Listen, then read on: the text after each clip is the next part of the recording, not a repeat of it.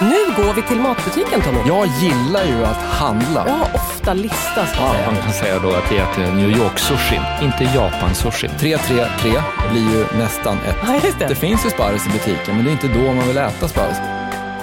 Hej och välkommen till Matsamtalet. Idag ska vi prata om matvalen vi gör, alltifrån råvaror i säsong, hur vi väljer i butiken, hur vi påverkas och också hur vi väljer oss fram till vilken rätt vi slutligen har lagat och lägger på tallriken. Mm, lokal mat kan alltså få en global smak. Nu kör vi eller? Yes! Matsamtalet, en podcast från Lantmännen med Sigrid Barny och Tommy Myllymäki. Men du ska berätta om en bisarr grej först. Oväntat. Ja, men du säger alltid med först en bisarr grej. Du har listat ut den grejen alltså. Den bizarra grejen den här gången, den är, den är lite magstark skulle man kunna säga. Eh, det handlar alltså om en konstnär, en fotograf som heter Henry Hargreaves. Han återskapade 2012 ett antal dödsdömda mördares sista måltid och visade detta på en utställning. En av de märkligaste sista måltiderna som han då återskapade tillhörde en, eh, en kidnappare och mördare som avrättades 1963. Och han nöjde sig med en oliv med kärnan kvar upplagd på en tallrik med bestick. Det visar ju bara på hur sjuk han var. Om man får välja den sista måltiden och väljer en oliv att äta med bestick. Då, det, det kan man tycka, men oliven kan vara en symbol för återfödelse. Så att bli begravd med en Aha. olivkärna i magen kan ju vara som att man säger så här, i det här livet gick det inte så bra för mig, men jag ska en dag återuppstå och återfödas och mitt nästa liv, då kanske att jag kan vara mer en representant för ljuset i tillvaron. Det är en fin tanke. Om du visste att du skulle dö när du typ kliver ut ur den här studion, det låter ju väldigt dramatiskt. Vad skulle du då välja att äta som sista måltid? Min sista måltid, det är helt, jag skulle göra en, eh, jag skulle vilja ha en risotto med både vit och svart tryffel och några halsrade havskräftor under. Basta. Wow! Det är typ bland det bästa jag vet. Halsrade havskräftor tycker jag är supersmarrigt. Ja. Jag älskar risotto med både vit och svart tryffel beroende på vilken säsong och därför skulle jag vilja ha både också. Halva tallriken svart och halva tallriken vit. Och så ligger några havskräftor mitt på. Schysst sista Mm. måltid tycker jag. Vad skulle du äta?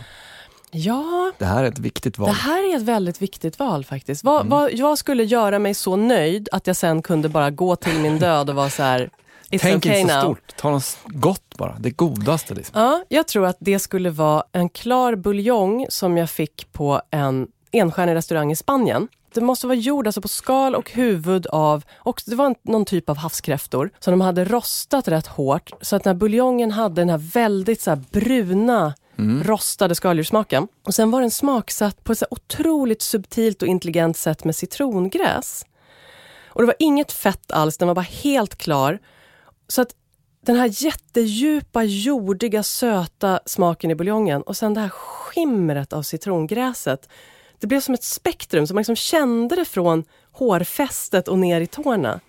Det, Det är var... fint att du gillar en buljong. Alltså jag, jag grinade. Aha. Jag satt och grät. Det finns bilder av mig när jag sitter på den här restaurangen med huvudet, liksom, eh, ansiktet hopskrynklat, sitter och gråter över min kopp buljong.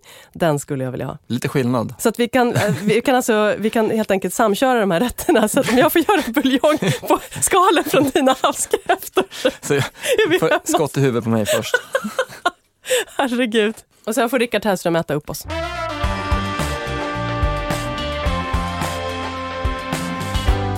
Vi vill att alla ska tänka mer på vad vi äter och var maten kommer ifrån. På Lantmännen så jobbar vi med mat från jord till bord. Och finns det egentligen ett viktigare samtalsämne än mat? Vi har bett Sigrid Barny och Tommy Myllymäki att prata mat och råvaror. Det som inspirerar just nu och hur vi kan äta bättre. Välkommen in i samtalet.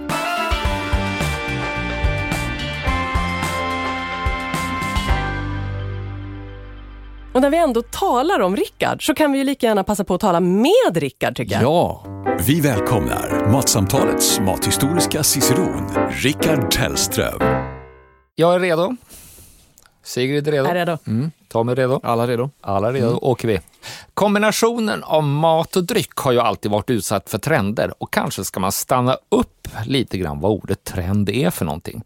Man kan säga att egentligen så är det en grundvärdering som inte är så snabb faktiskt. Idag tänker vi trend och så tänker vi mode, höstmode, vårmode. Men trend är egentligen formellt sett lite långsammare. Allt ligger i botten. Det är paradigmet som rör sig så oändligt långsamt. Ändras en gång per hundra år eller någonting sånt där. Just nu är vi inne i den postmoderna grundvärderingen. Här gäller nu sökandet efter äkthet, individualitet och jaget. Före 1980-talet gällde ju moderniteten. Sökandet efter experträtta svar, få vara en del av kollektiva lösningar, visa att man tillhörde sin samhällsklass, inte förhäva sig. Det värsta av allt var att få höra då, vad ska folk säga? Herregud, jag känner att jag är lite gammaldags i det här. Det lät som liksom en ganska skön och begriplig trend. Ja, precis. Eh, man kan säga då att eh, Trenden uttrycker grundvärderingar. Så då är det frågan om hur uttrycker man idag sökandet efter äkthet? Jo, till exempel i surdegsbröd, pågens lingongrova för den som går en genväg och aleöl från mikrobryggerier. Hur uttrycker man att man tycker att det är bekymmersamt med långa livsmedelstransporter då? Jo, genom att handla på bondens egen marknad. Eller att man har klimatoro. Jo, man ägnar sig åt flexitarianätande. Lite kött, men bra kött. Mm. Man kan säga att vi äter våra värderingar. Och vi vill att andra också ska få reda på vad vi tycker. Så att numera så instagrammar vi och facebookar vår mat. Väntar fortfarande på kylskåpet med glasdörr hemma så man kan liksom skryta uh. med vad man har i kylen. Nej, Absolut, och nej. att man kan trycka på en knapp som frostar. ja, jag säger ja! Nu är det inget bra. Nu är det inget bra. nu är det stökigt. Så man kan säga det som gör då att vi väljer mat från uh, olika personer, det är för att vi litar på dem. Det kan vara tv-kockar, kokboksförfattare, bloggare, influencers. Men vi litar då på vissa mer än andra. Mest litar vi faktiskt på dem som ty vi tycker liknar oss själva eller som vi vill vara. Vi väljer hellre amerikanskt än afrikanskt. Hellre från London, New York och Paris än från Delhi som har 25 miljoner invånare, Tokyo 20 miljoner invånare eller Kairo också 20 miljoner invånare. Därför äter man kan säga då att vi äter New York-sushin, inte Japan-sushin. Och vi äter den brittiska indiska maten. Så nu ska jag kolla vad ni kan om trender. Oh, det blir frågedags. Jag gör en liten quiz här. Tre frågor. Vilken av följande trendiga restaurangrätter i Sverige, alltså på svensk mark, när kom de? Taco eller kebab? Vilken är äldst som svensk restaurangmat? Kebab. Kebab? Mm. Mm. Kebaben är runt 1980 och tacon 1980-talets slut. Intressant med kebaben är att inte USA är ett trendsättande land, utan faktiskt Tyskland. Det är en av få maträtter som vi i modern tid hämtar från Tyskland. I vår historiska tid är ju alla våra maträtter tyska i princip. eh, ska se vad ni kan om snacks. Vilken är äldst? Chips eller ostbågar? Chips. Chips. Vad säger Sigrid? Ostbågar. Mm, Tommy har rätt. 1957 hämtade vi chipsen från USA förstås, eftersom vi litar på amerikaner. Ostbågarna kom 1965. Och det som vi importerar med de här grejerna, det är också umgängesvanor. Så att det är inte bara maten, utan det är sättet att vara i måltiden med maten. Chipsskålen eller? Ja, chipsskålen och det otvungna umgänget med eh, ostbågar, eller ostkrokar som det heter norr om Dalälven. Alltså det är inte så himla otvunget för man får ju pulver på händerna, men jag vet en snubbe som äter sina ostbågar med, med såna grillpinsett. är, är det otvunget? Känns lite nödigt kanske. eh, ja, en fråga till då, också trender här. Vilken är äldst av makaroner och spaghetti? Spaghetti. spaghetti makaroner. Är, är det så? Ja, makaronerna är jättegamla. De är 1600-talsdatering på dem. Oj. Ja. Eh, och de finns över hela Europa och det här är adelsmat, högre ståndsmat och det är faktiskt serveras redan från början med ost. Som mac and cheese, en 300-400 år gammal maträtt. Spaghetti är industrimat från runt 1900. Okej. Det var det värsta. Mm. Jag ska aldrig mer skämmas när jag äter mac and cheese. Yay! Nåväl, åter till dagordningen med eh, mat som är lokal och globalt. Den äldsta eh, maten som vi har från ett trendsättande land som vi fortfarande äter är faktiskt från antikens Rom, där vi hämtat vår brödtradition som då skandinaviska soldater sannolikt hade med sig hem. Och då pratar vi 500-600-tal, någonting sådant. Oj. Före 1800-talet så är det ju då vanligare att man tar till sig mattrender genom recept. I och med att det inte finns varor som transporteras utan det är recepten som får bli trendsättande. Och man kan säga då att då improviserar man med inhemska varor för att matcha då utländska ideal. Man får liksom ersätta det man ska ha med det man har. Låter hållbart. Ja, det är väldigt hållbart. Men sen då med den eh, internationella handeln i 1800-talets slut med ångbåtar, tåg och liknande, då börjar det bli ett ideal istället av att äta i säsong. Det har vi aldrig gjort i, här uppe i norr. Vi har alltid ätit utanför säsong eftersom vi äter ju lagrad mat. Just. Eh, men från 1800-talets slut så blir det liksom en idé om att passa på när det finns mycket. Därför att vi behöver inte vara oroliga för att det inte kommer fler varor. Så vi kan verkligen frossa i oss eh, när vi vill och så går vi över till året runt-importen som vi nu har idag. Då. Det kommer ju alltid nya livsmedel när dagens utbud är slut. Vi har också trendsättande personer som betyder olika mycket. Eh, det beror framför allt på hur gamla vi är själva. Då. Eh, mina personliga trendsättare som jag då litar på är det franska köket och franska kockars omdöme. Och förstås gamla svenska kokerskor som kan göra bra sillinläggningar. Mm. De är alltid bäst oavsett trendernas rådande vindkantring. Ja, det där var ju sanslöst mycket bra information. Och när man har bra information, då kan man göra bra val. Så nu går vi till matbutiken, Tommy. Ja, matbutiken. Jag gillar ju att handla, för jag tycker att det stimulerar mig när jag ska eh, laga mat. Och i butiken så kan jag också göra val, för jag ser råvarorna. Jag är så den personen som jag gillar till exempel inte att skriva ner vilka grönsaker jag ska handla i butiken, utan det står grönsaker. Sen går jag in och kollar i butiken. Jag går igenom hela avdelningen. Är rotfrukterna schyssta? Vad är det för pris? Känns priset vettigt kontra till den kvaliteten som finns och så vidare. Och då blir det väldigt ofta så att tänker man på det sättet och har någorlunda lite kunskap kring hur saker och ting ser ut, vad det är för säsonger och så vidare. Handlar man svenska råvaror så är det oftast i säsong, för det, det, det är så det ser ut. Då gör man ju väldigt bra val, både för plånbok och för miljön. Så det, egentligen är det ganska enkelt, men i Sverige, så, jag, jag har bland annat skrivit en massa böcker, det har du också gjort, och så är det en massa magasin som många läser. Och då står det så här, så sitter man på hösten och så bläddrar man i en magasin som är någon månad gammal, så är det någon sparrisrecept där och så skriver man upp sparris på listan som man ska laga till helgens middag. Och så är det liksom november. Ja visst, det finns ju sparris i butiken, men det är inte då man vill äta sparris. Visst, det är ju säsong runt om i världen någon gång på alla råvaror. Någon annanstans? Ja, eller? absolut. It's five o'clock somewhere.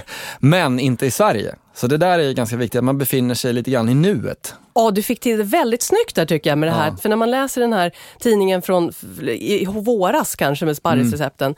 och så bara, åh, det är det här vi ska ha till middag. Nej, men då är man ju absolut inte i nuet. Medan man däremot när man står i butiken och kollar, vad finns det för fräscha svenska grönsaker, vad kan jag få med mig hem? Ja. Då är man ju här och nu. Och oftast är de som bäst. Det finns jättegod tillgång till dem och därigenom så kommer priset också gå ner. Så det, det är det som är, det blir en så fin effekt av det där. Men jag tycker det är intressant det här att du liksom orkar gå runt och göra de här valen i butiken. För att, alltså, det här att göra väldigt många val, om man har mycket att handla, sen beror det väl på då om man är en, en lite mer välorganiserad person som handlar kanske lite oftare eller om man är lite slarvig som jag som kanske inte handlar så ofta och då har en väldigt lång lista. Mm. Då känner jag att det blir så många val för mig att jag blir så slut i huvudet. Så till slut så så, så liksom, gör jag nästan inga val utan jag tar typ så här, det som är närmast eller har starkast färg. eller så här, jag orkar inte böja mig ner. Eh, vad det nu kan vara. För, att, för att liksom, jag är så jädra trött på alla de här valen för att det suger energi. Ja. Kan du känna av det? Jag, kan känna, jag har inga problem med att göra de här valen. Eh, det har ju blivit ett sätt. Jag försöker tänka nu när du berättar om dina problem här. Att, men jag tror det handlar om att jag har gjort det så många gånger så det har blivit ett naturligt sätt för mig att handla. Sen kan jag köpa den som har, jag själv har ju tre barn och är man jättestressad om man till vardags ska göra någonting, då kanske man har liksom, ja, men jag går för att kolla efter morötter och bla, bla, du vet, så här, man har en tanke om i alla fall vad som ja. kommer finnas. Alltså, så. Och så kanske man inte skannar igenom hela butiken. Det, det köper jag och så är det ju faktiskt. Men jag tycker man kan ge det ett försök, för det är så här, det finns ju inte oändligt med utbud egentligen i Sverige. Det finns mycket grejer, men de bästa grejerna i säsong är inte så många och man ser dem ganska tydligt för det är där det finns mest av det. Det brukar faktiskt vara så. Så att det förenklar ju valet. Om ja. man vet så här, jag kommer att handla det som är i säsong, som är mm, så här, mer mm. eller mindre lokalt eller som mm. är åtminstone svenskt. Då, då har man ju genast valt bort ganska mycket grejer så gör man ju det enklare för sig på en Precis, gång. Precis, så är det. det är de, väldigt många butiker har ju grönsaksavdelningen först när man kommer in. Och det är ju en mening med det, därför att det är vackert, det är fräscht, vi associerar, det är ja. inbjudande, associerar grönsaker och frukt både med eh, med att det är nyttigt, att det är bra för oss. Så här, nu ska jag handla och det är bra för mig att handla.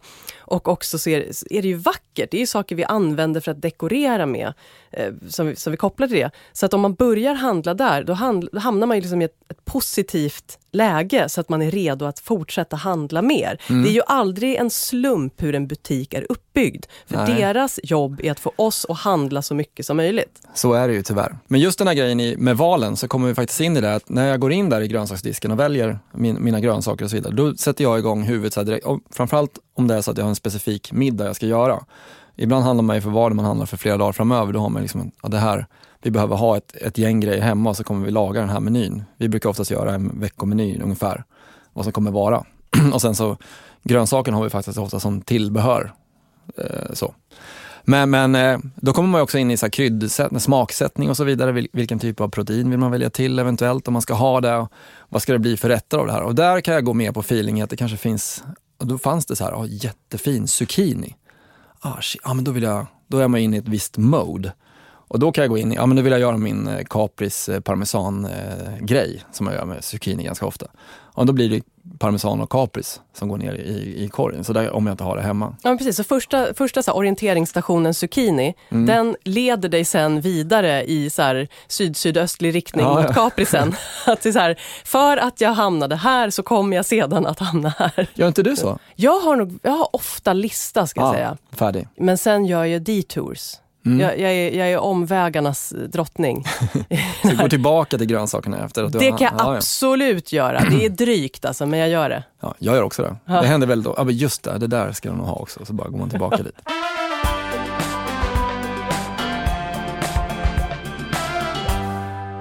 Men det är så att 27 procent av svenskarna får alltså inspiration och idéer från det som de hittar i butiken. 27 procent, det är ganska mycket. Det är ju nästan var tredje. Visst, och sen det är bara några fler, 34 procent, som får sina idéer och inspiration mer från matsajter. Och där är det u- övervikt på unga, att man är van att använda nätet på det sättet. Men annars är det liksom så pass stor del som får det så fysiskt inne i butiken. Det är häftigt. Så är det och där har ju butikerna lyckats få folk att de, man är stressad, man åker direkt efter jobbet, åker man dit, man har inte gjort sin lista, man har kanske inte den här övergripande liksom, eh, kreativiteten Planen, och liksom. planen liksom, som man, man vill göra, utan då går man in och så tar man liksom de här grejerna som frontas. Har man noll navigation, noll plan när man kliver in i en butik, så då är, dels är det ju jättebra att man kan få inspiration. Det finns receptbroschyrer, ofta Mm. är del i personalen utbildad och kan, kan liksom hjälpa en om man säger, ah, jag är sugen på röding men jag vet inte vad jag ska göra. Ja, men då kan vi hitta Just på det. något åt dig. Så här.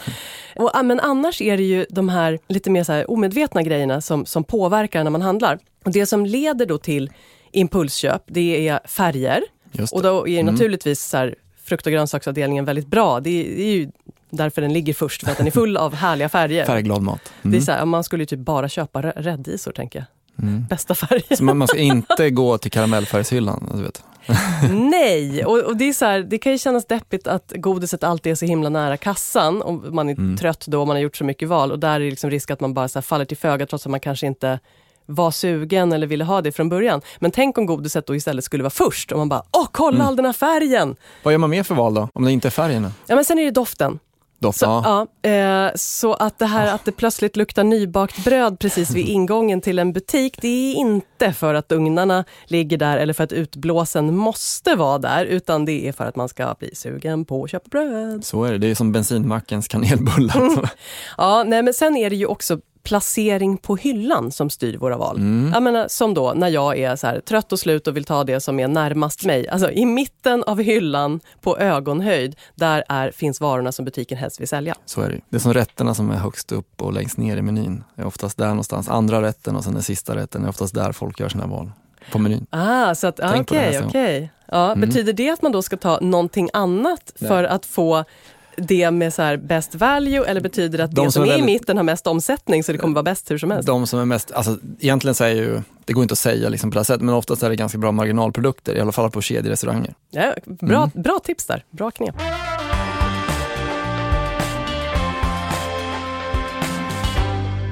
Ja, men sen har vi den klassikern som egentligen var, nu har vi börjat ändra våra beteenden, men många i Sverige dricker fortfarande mjölk och använder mjöl, mjölken som måltidsdryck, även fast vi har fått massa andra substitut och så vidare. Men ett tag så var ju verkligen alltid, mjölkdisken är ju längst in, för man verkligen måste gå förbi den för att passera alla andra varor. Ja just det, för att det är garanterat att man ändå alltid måste köpa någon mjölkprodukt. Precis. Och så, ah, så leds man förbi allting annat. Istället för att man, här, när man har bråttom så bara, men kan inte mjölken bara vara först så att jag bara kan handla den och gå? Nej. Men det börjar ju komma lite så snabba varv, att det finns ändå butiker som ändå gör att man inte behöver göra den där grejen, att man snabbt kan plocka sina eh, bitar.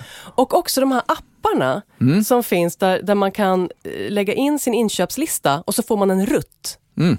Så man får en, det är verkligen orienteringsrutten. Då får man ju verkligen hjälp att så snabbt som möjligt handla utan att behöva eh, ja, men så här, driva runt som ett, som ett Precis. rö och, och hitta olika erbjudanden. Det är super. Och vi pratade om det här tidigare, men, men i ett annat avsnitt att i, jag såg i Jönköping nu, så hade, hade butiken som jag ofta, då kan man ju liksom beställa sin mat och sen hämtar du kassen bara, så blir det som drive-through liksom. Så är det kassen där.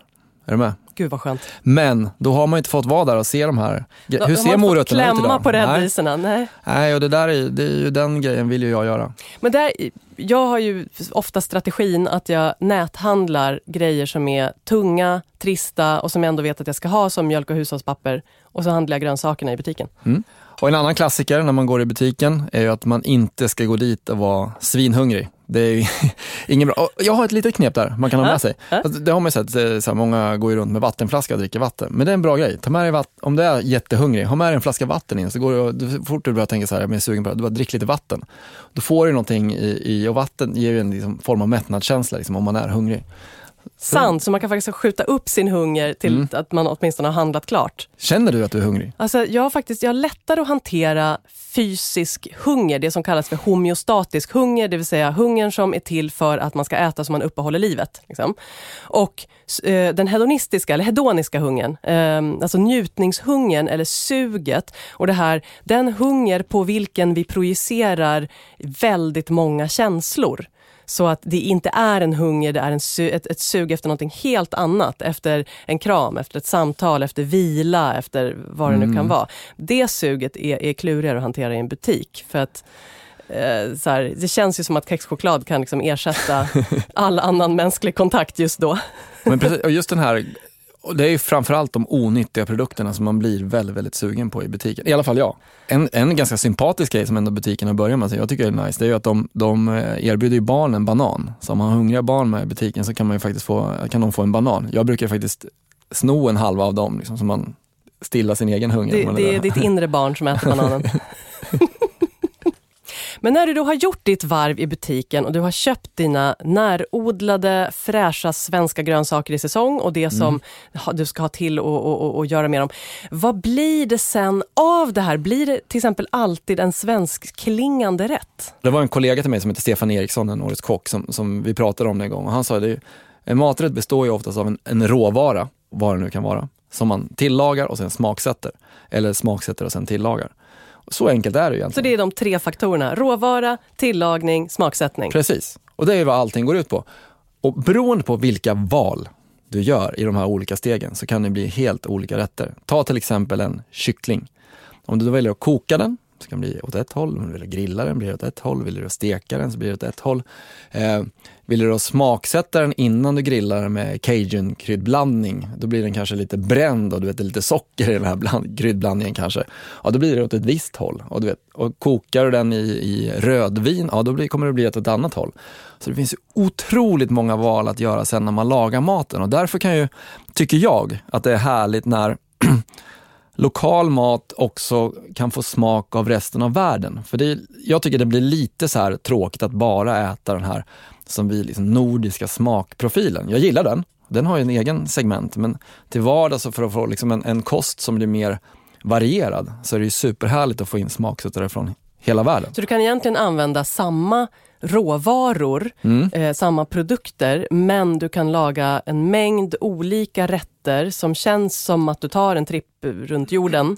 Ja, Så här, bara för, med tillagningssätt och, och, och, smaksättning. Men bara för att du har köpt närodlade eh, grönsaker, en eh, lokal, lokal eh, köttprodukt och så vidare, så behöver den liksom inte vara bara de råvarorna med eh, pepparrot, senap och dill.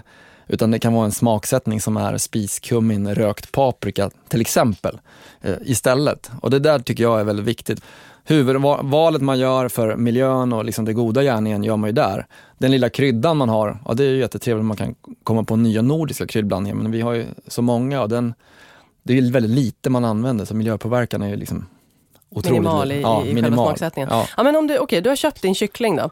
Har du, vad har du valt för typ av kyckling? Är den hel? Är det bitar? Är det skinn? Är det inte skinn? Det är lite olika. Ofta, vi köper ofta hel kyckling och har det ofta som söndagmiddag. Så Mm. det är ofta en sån grej vi har. Kyckling på söndag, inte på fredag. Mm. Eh, och då, då, det vanligaste tillagningssättet är, är ju att eh, ugnsteka den. Och så kan man göra det med lite olika grejer.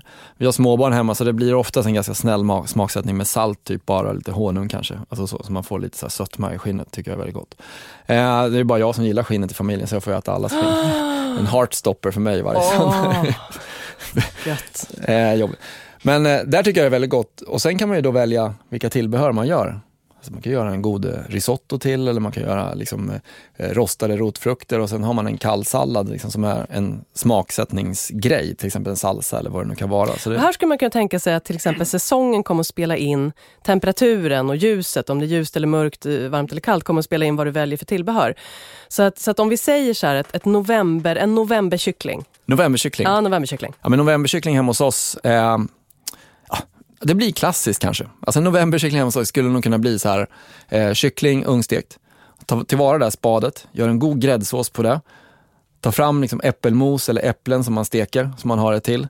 Gör lite rostade rotfrukter och så har du liksom den här ur, urtypiska svenska söndagsmiddagen med gräddsås, rotfrukter, gelé eller sylt eller du vet, stekt eh, frukt på något sätt som är sött. Det är inget fel. Det behöver inte vara så här spännande hela tiden. Utan en, en sån grej går ju hem Jättegott. hos alla, vuxna Verkligen. och barn. Ja. Verkligen. Okej, om jag tar samma kyckling och så lagar jag den i, eh, säg maj, kanske då. Mm, vad gör du då? Mm. Då tänker jag en tvåstegsprocess faktiskt. Först vill jag köra den här i en gryta, antingen på plattan eller i ugnen med en ganska schysst bottenskyla olja. Och, så, mm, och sen så kör jag in kanske lite citrus, eh, citron, kanske också apelsin om jag, ja det är maj så att vi säger citron. och inte apelsin. Det, var, det ligger en apelsin framför mig så jag bara, mm, apelsin vore jättegott. Men strunt i det. och, eh, och jättemånga vitlöksklyftor som är oskalade. Mm. Och sen så kör jag den där i kanske en och en halv, två timmar så att så köttet verkligen faller av Släpper. Ja, ja. benen så att den blir nästan konfiterad. Så här. Och så ätes den då med bara lite bröd, eh, ett glas rödvin, kanske på balkongen om solen ligger på. Har du klippt upp den då eller kör du den hel så? Alltså så, så du har fläkt ut den eller kör den Hel. hel? Ja, Hel. här. Mm. Eh, och sen nästa dag, då har jag alltså jättemycket kycklingkött som är lite så här pulled chicken-aktigt. Eh, för att jag har, och jag har rensat detta skrov redan innan då på kvällen. För jag gillar, inte, viktigt. jag gillar inte att ha kvar kycklingen på skrovet för det smakar inte gott. Utan bort med köttet från skrovet, kanske koka av skrovet och göra en, en liten, så här, liten fuskbuljong på det. Mm. För det kommer vara gött. Eh, så att jag har en massa kycklingkött. Då nästa dag, då blir det ju en, eh, en, en kall nudelsallad till lunch. Så Mm. då blir det såna här gl- glasnudlar. Och så blir det en dipsås eller en, en dressing på ljus soja och lime och limezest och lite chili, lite riven vitlök och ingefära. Och sesamolja naturligtvis. Och sen så är kycklingen och sen kanske det är eh, lite strimlad kål eller lite det, kan, det kanske börjar finnas lite sockerärtor, Mm. så här, finstrimlade sockerärtor. Kanske så här, några edamamebönor från frysen om jag vill ha det. Ja, den sortens. Kanske, kanske till och med slår en liten majonnäs om jag känner mig Ja, pigg och härlig. jag skulle precis komma in på det. Jag, Var är majonnäsen? Ja, men jag är en sucker för kokt kycklingkött. Och då är det inte så här att man har tagit filén, utan just det här man har skrapat av från benen så det blir så här trådigt och härligt. Blanda det med majo. Perfekt rostat eller stekt så här grillat surdegsbröd. Några perfekta tomater, alltså typ som en BLT. Fast så här med majo, eh, kyckling, tomat, stekt bacon och så bara sallad. Och så bara äta det som en, alltså det är ju så här. De enkla grejerna är ju kanske det jag går igång mest på när man gör dem perfekt i matlagning så här hemma. I att göra så här enkla klassiker så här omsorgsfullt. Alltså hemslagen majo, så här kyckling som är god, du vet goda tomater, brödet. Alltså det är mm, Ja, hemslagen majo är ju, Ja. det lyfter ju allt så högt. bästa receptet. tre äggulor, tre matskedar vinäger, tre teskedar senap, en liter matolja och sen kan man salta. Då får man en bra grundmajo. 3, 3, 3 blir ju nästan ett. Ja, just Det det. brukar jag säga. Tre, tre, Det tre, blir nästan en. 10. Nästan ett- 10, ja, ja, precis. Det blir precis. nästan en liter. Så det är enkelt. 3, 3, 3, 1. Det är mitt majo-grejen. Wow! Det blir ju väldigt mycket majo, men majon håller ju faktiskt typ upp till en månad hemma. Upp till en månad? absolut. Det skulle jag faktiskt inte ha, jag skulle inte vågat göra det. Jag brukar Nej. spara en vecka. Ja, ja men det är ingen En fara. månad? Ja, upp till en månad kan det hålla. Jag brukar göra majo på hel, ett helt ägg Mm. eh, med stavmixer. Jag tycker det är en jätteskön Precis. taktik. Och jag gillar att ha äggvita i min majo för jag gillar att den blir, den blir väldigt hård och stabil och håller Mm. sig där jag lägger den och håller inte på egna idéer. Det tycker jag väldigt mycket om. Så det är liksom helt ägg och sen i, i med dijonsenap och också någon lite sötare senap. För jag vill ha lite sötma Mm. I majonnäsen. lite fylligt. Och så lite eh, vinäger, typ något kryddmått, salt, Mm. ganska mycket vitpeppar. Och sen på med 2,5 deciliter olja ungefär. Mm. Kanske tre om jag känner mig feisty. Och sen ner med stavmixen, börja mixa, dra upp 10 sekunder senare finns det en majonnäs och sen smakar jag av. Så jag är inte så himla pietetsfull med exakt hur mycket vinäger och sånt där jag har. Utan det är lite så här, gå lite på känn. Ska jag göra en chili-majonnäs med så här riktigt kralligt knalleldrött och väldigt starkt chilipulver, då vill jag ha extra mycket vinäger. Jag tycker den här liksom, Syran. riktiga syran tillsammans med, med hettan blir väldigt smarrig. Däremot om jag ska göra den så väldigt snäll och gossig och den ska vara till någon annan väldigt mild grej. Eh, säg att det, är, att det är till kyckling och kycklingen verkligen ska kännas. Då eh, vill jag inte ha den så här vansinnigt spetsig. Nej. Snäll. Nej, det är så, du, du gjorde ju majonnäs med äggvita. Då får man ju, det blir inte riktigt samma fyllighet som äggulan för den har ju en helt annan karaktär. Och då är det väldigt gott just med den här söta senapen. För då, senapen ger ju en fyllighet liksom, på ett helt annat sätt än vad, eh, så. Så man har mycket senap i. Och som jag sa där, en sån här grundmajonnäs. För sen vill man ju, har man den grundmajon, då kan man ju dra den åt chilihållet den ena gången. Så jag brukar alltid rekommendera om man gör större batch majo, det är att ha den väldigt neutral. Neutral och sen så Ja, smakar man sen upp varje man liten batch för sig. När man man vill göra. Och det här, är, alltså det här är så roligt för att alla de, vi återkommer till de här valen. Var, varenda gång så som vägen grenar sig i, i liksom två eller 17 hela tiden. Och jag tänker så här, varenda grej som vi har pratat om nu från novemberkycklingen och framåt så kan man göra liksom fler val. Alltså att så här, kycklingen ledde vidare till majonnäsen. Majonnäsen ledde, vi- ledde vidare till en massa olika kryddiga majonnäser. Och så, så här, ja, men till just den här eh, ingefärsmajonnäsen, den skulle man vilja ha till de här stekta svamparna. Så att i varje sånt här val, det är som en, liksom en knut i en väv som är matväven, som är hela matens själ. Och man kan börja liksom att dra i vilken tråd som helst, så kommer man komma till en sån där knut. Och sen kan man liksom byta håll. Så den här, våran kyckling, den har alltså kommit till att vi har pratat chili-majonnäs. Japp. Där ser man otroligt många. Och det handlar ju bara om, vi har gjort en tillagning och sen har vi valt en smaksättning. Och olika typer av råvara. Helt ägg eller äggula och därigenom så gör vi val som leder till det ena eller andra valet. På grund av massa olika saker. Så matlagning är ju, jag brukar säga man lär sig någonting nytt varje dag. Oavsett om det kommer in en elev som man ska skola upp så har den lärt sig av någon annan och så får man ett tips som man inte har hört talas om själv innan. Vi sitter här och pratar, vi delar med oss av massa information som vi aldrig har hört av varandra innan, även fast vi har pratat med varandra flera gånger. Så blir det nya saker hela tiden. Och det är det som jag tycker är det allra viktigaste med att laga mat hemma, det är att vara open-minded. Ingenting är fel från början. Sen kan du göra ditt eget val efteråt, vad du gillar bäst. Och det är alltså att tillåta sig att vara kreativ i köket Mm. och då och då göra fel, tycker jag är jätteviktigt. För de där felen kan ibland bli så vansinnigt rätt. Och felen är ju egentligen, någon, du kanske tycker att du tycker att det inte Det- var rätt. Ja, precis. Men någon annan men kan någon tycka annan att det- kanske tycker att det är helt rätt. Ja, Precis, så det kan bli någonting bättre än vad man hade tänkt från början. Mm. Att ens egen plan var på ett sätt, men felet så att säga blev eh, någonting sublimt. Och andra gånger är det så här, aha, det, gick, det här gick dåligt på grund av att, då vet jag det till nästa gång. Så här, hur känns en majonnäs ögonblicket innan den spricker?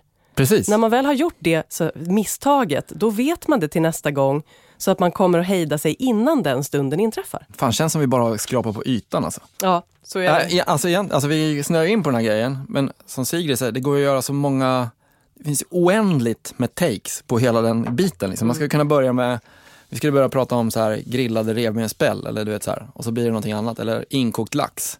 Och så blir det, Det är verkligen det är den här resan längs den här väven. grönsakerna med kokta. Så att vi, om vi börjar prata om revbensspjäll, förr eller senare så hamnar vi någonstans på i så här, Åken. åken. ja. Och det var helt naturligt.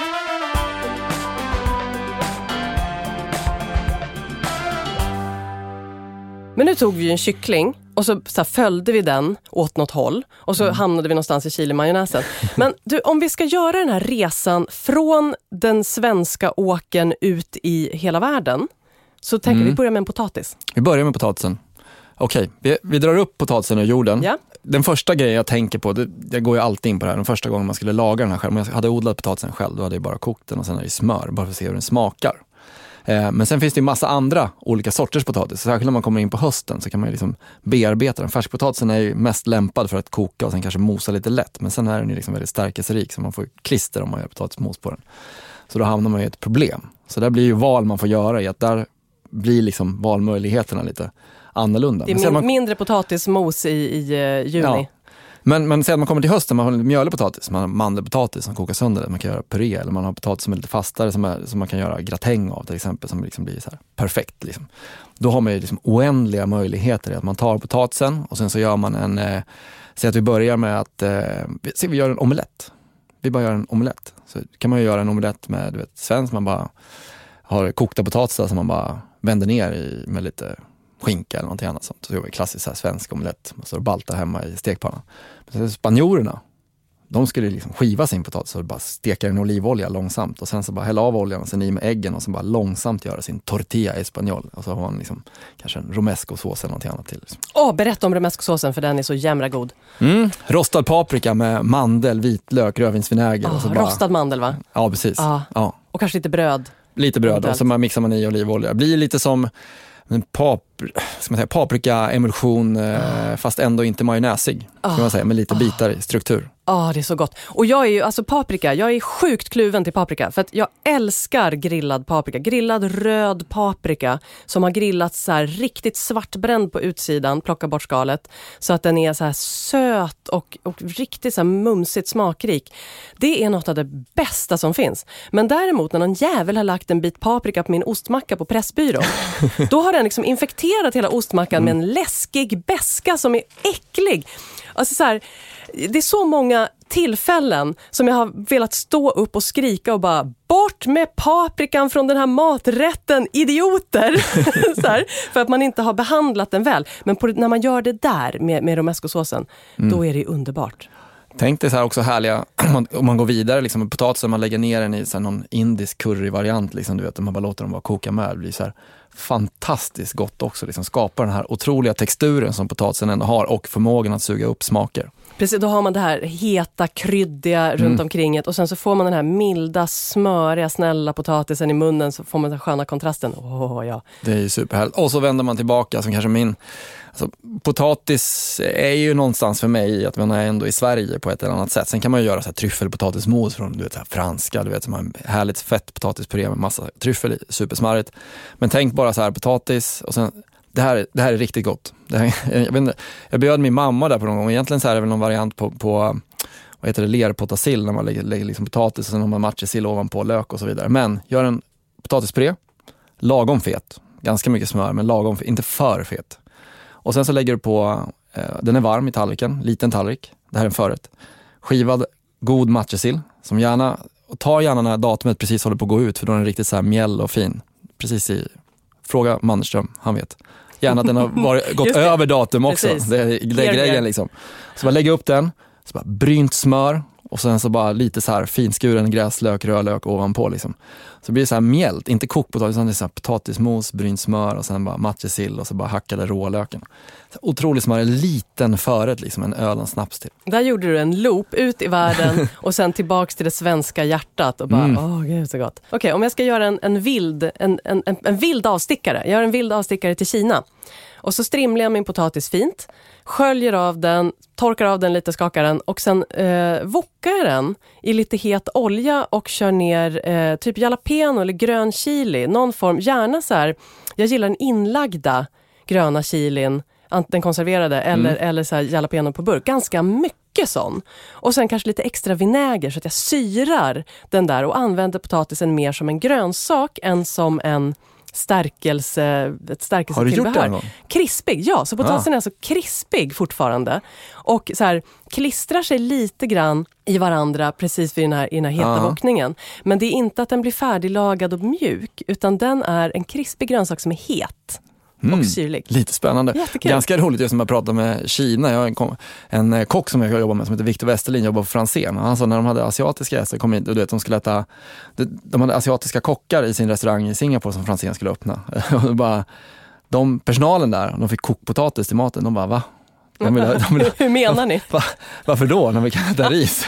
Det var jättekonstigt, man ska ha kokpotatis. Va? Va? Varför då? Sen är det ju den, sen är det ju den franska potatissalladen. Mm. Och då, då, då menar jag liksom den på allvar franska potatissalladen där man verkligen har gjort den här äh, kraftiga dijon-dressingen med ganska mycket vitlök i. Mm. Jag kan tycka att det är vitlöken som gör den franska potatissalladen. Och nu är det så här, det kanske inte är så mycket avstickaren till, till Frankrike, men det är någonting som i alla fall så här, gör något extra med potatis och ger en, ja det är en smaksättning som inte är så ursvensk riktigt. Nej. Jag gillar inte, ska jag säga. Det är en grej som jag, jag tycker det är godast, om man gör just en sån dressing, så är det godast att äta den samma dag. För så här vitlök som har varit ihop med potatis till nästa dag som inte är varm utan kall, det blir lite så här, det smakar lite så här dagen efter. Det liksom. smakar dagen efter. Det gör det, på något konstigt sätt. Ja, liksom. Det blir precis. lite så här fräscht. Så, eh, om det är så att man kokar väldigt mycket potatis, så använd kanske inte all till just den där franska Nej. potatissalden, utan ta lite och så här stek upp Precis. med lite dill eh, dagen efter. Men och, fransk potatissallad, jag har starka åsikter här. Det ska vara små bitar av potatisen, de ska inte vara för stora. Eh, det ska vara en kraftig dressing och jag gillar att ha purjolök. Det är gott. Massor av finstrimlad purjolök. Jag med. Och så kapris förstås. Och persilja. Men nu har det varit väldigt mycket ord i munnen, Tommy. Mm. Blir det mat i munnen då istället? Nu blir det mat.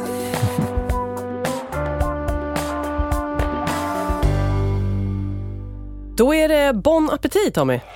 Tack. Det ser superspännande ut och det ser ut som att vi har världen på en tallrik. Kan det vara så eller? Ja, jo, det, det var, åtminstone har vi någon sorts så här, Europa och eh, någon låtsas Indien. Mm. Det doftar helt fantastiskt. Och det ser lite indiskt ut. Där. Det är den här gulvarianten. Tänk om det inte skulle vara det. Färgen, jag luras av färgen kanske. Nej, det är det här som är indiskt, eller hur? Ja, det, det är det som Ja. är typ indiskt. Det här, jag utgick då alltså från kycklingfilé. Mm. Och så, eh, först tänkte jag så här, tillagning. Ja, men vad väljer jag för tillagning om jag har någonting mer jag behöver göra? Typ gå och lägga in en tvätt. Ja, men då ska den stå i ugnen så att jag slipper Mm. hålla på och bry mig om den. Så då slängde jag ner lite bladspenat i en form. Och så kokade jag upp, eh, ja, jag stekte kycklingen så att den fick lite yta. Mm. Och sen medan pannan fortfarande var varm så hällde jag ner lite vitlök. Bara lät den typ snabbt gå varm i med lite vinslatt, vitt vin, grädde, lite buljong. Kokade upp det där, hällde på det på spenaten och kycklingen, täckte med lite väst- västerbottenost och, och en lite smula parmesan därför att västerbottenosten tog slut, in i ugnen. Och så fick den stå där en halvtimme. Och då blev det på ett sätt. Vitlök, lite timjan, lite basilika tror jag att det är i den där också. Eh, och det Jättegod. andra, ja, det funkar va? Verkligen. Och den andra, det är en... eh, Ja, den, då tänkte jag så här, men om jag, står vid, om jag vill stå vid spisen och röra i någonting och ha lite så här matterapi. Om jag vill stå i så här och... smaskiga ångor och, ja, men precis, och, och så här, tvätta av mig dagen, göra en, göra en wash-away vid spisen. Ja, men då vill jag börja med så här härligt så här, smaskigt, ska lukta gott. Ja, men då, då, då kör jag åt det hållet. Så här, hackad ingefära, vitlök, lök, eh, fräsa i olja och så i med så här kardemumma, gurkmeja, eh, spiskummin, massor av torkad koriander och lite chilipulver och sånt. Och sen så, så här, Låter det steka. låta det steka ordentligt. De, de kryddorna ska ju rostas. Paprikapulver också. Ska det vara. Mm. Eh, så hällde jag i en burk kokosmjölk på det där. Kokade upp det och så i med kycklingen. Så att kycklingen är inte förfräst utan den är liksom kokt i det här. Så kyckling, blomkål, ärtor, eh, zucchini och också bladspenat i slutet. Meningen var också att jag tänkte så här, ja, jag ska ha liksom flera grejer i båda rätterna. Så att jag lyckas ha bladspenat i båda. Men jag glömde att det, jag skulle ha ärtor till kycklingen. Ja, just så det. det var lite så krystat, men så var det lika bra att jag glömde dem. så, så.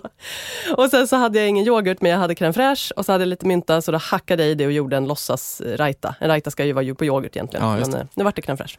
Hepp. Supersmarrigt. Det som är grejen, många tänker att en gryta alltid är så enkel matlagning, men precis som du säger, så blir att laga så här indisk eller så kryddrik mat med ganska många torkade kryddor som ska fräsa ganska länge.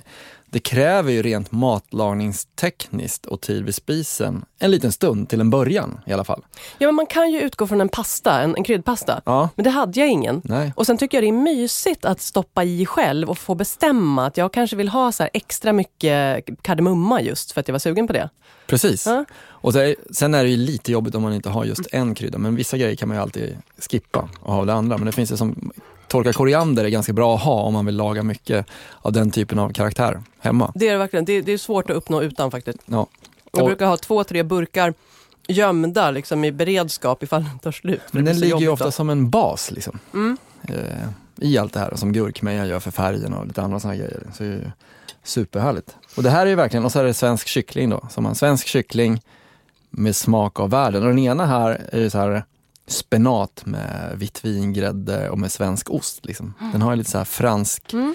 eh, matlagning med svensk touch. Precis. Det godaste vi har ätit hittills i den här studion under de gångerna jag har varit med var supersmarrig kyckling på två olika sätt tillsammans med den här quinoa. Men, men eh, det är dags att runda av för idag, eller hur? Det är det och vi är tillbaka nästa vecka, vi och Rickard, med jul à la carte.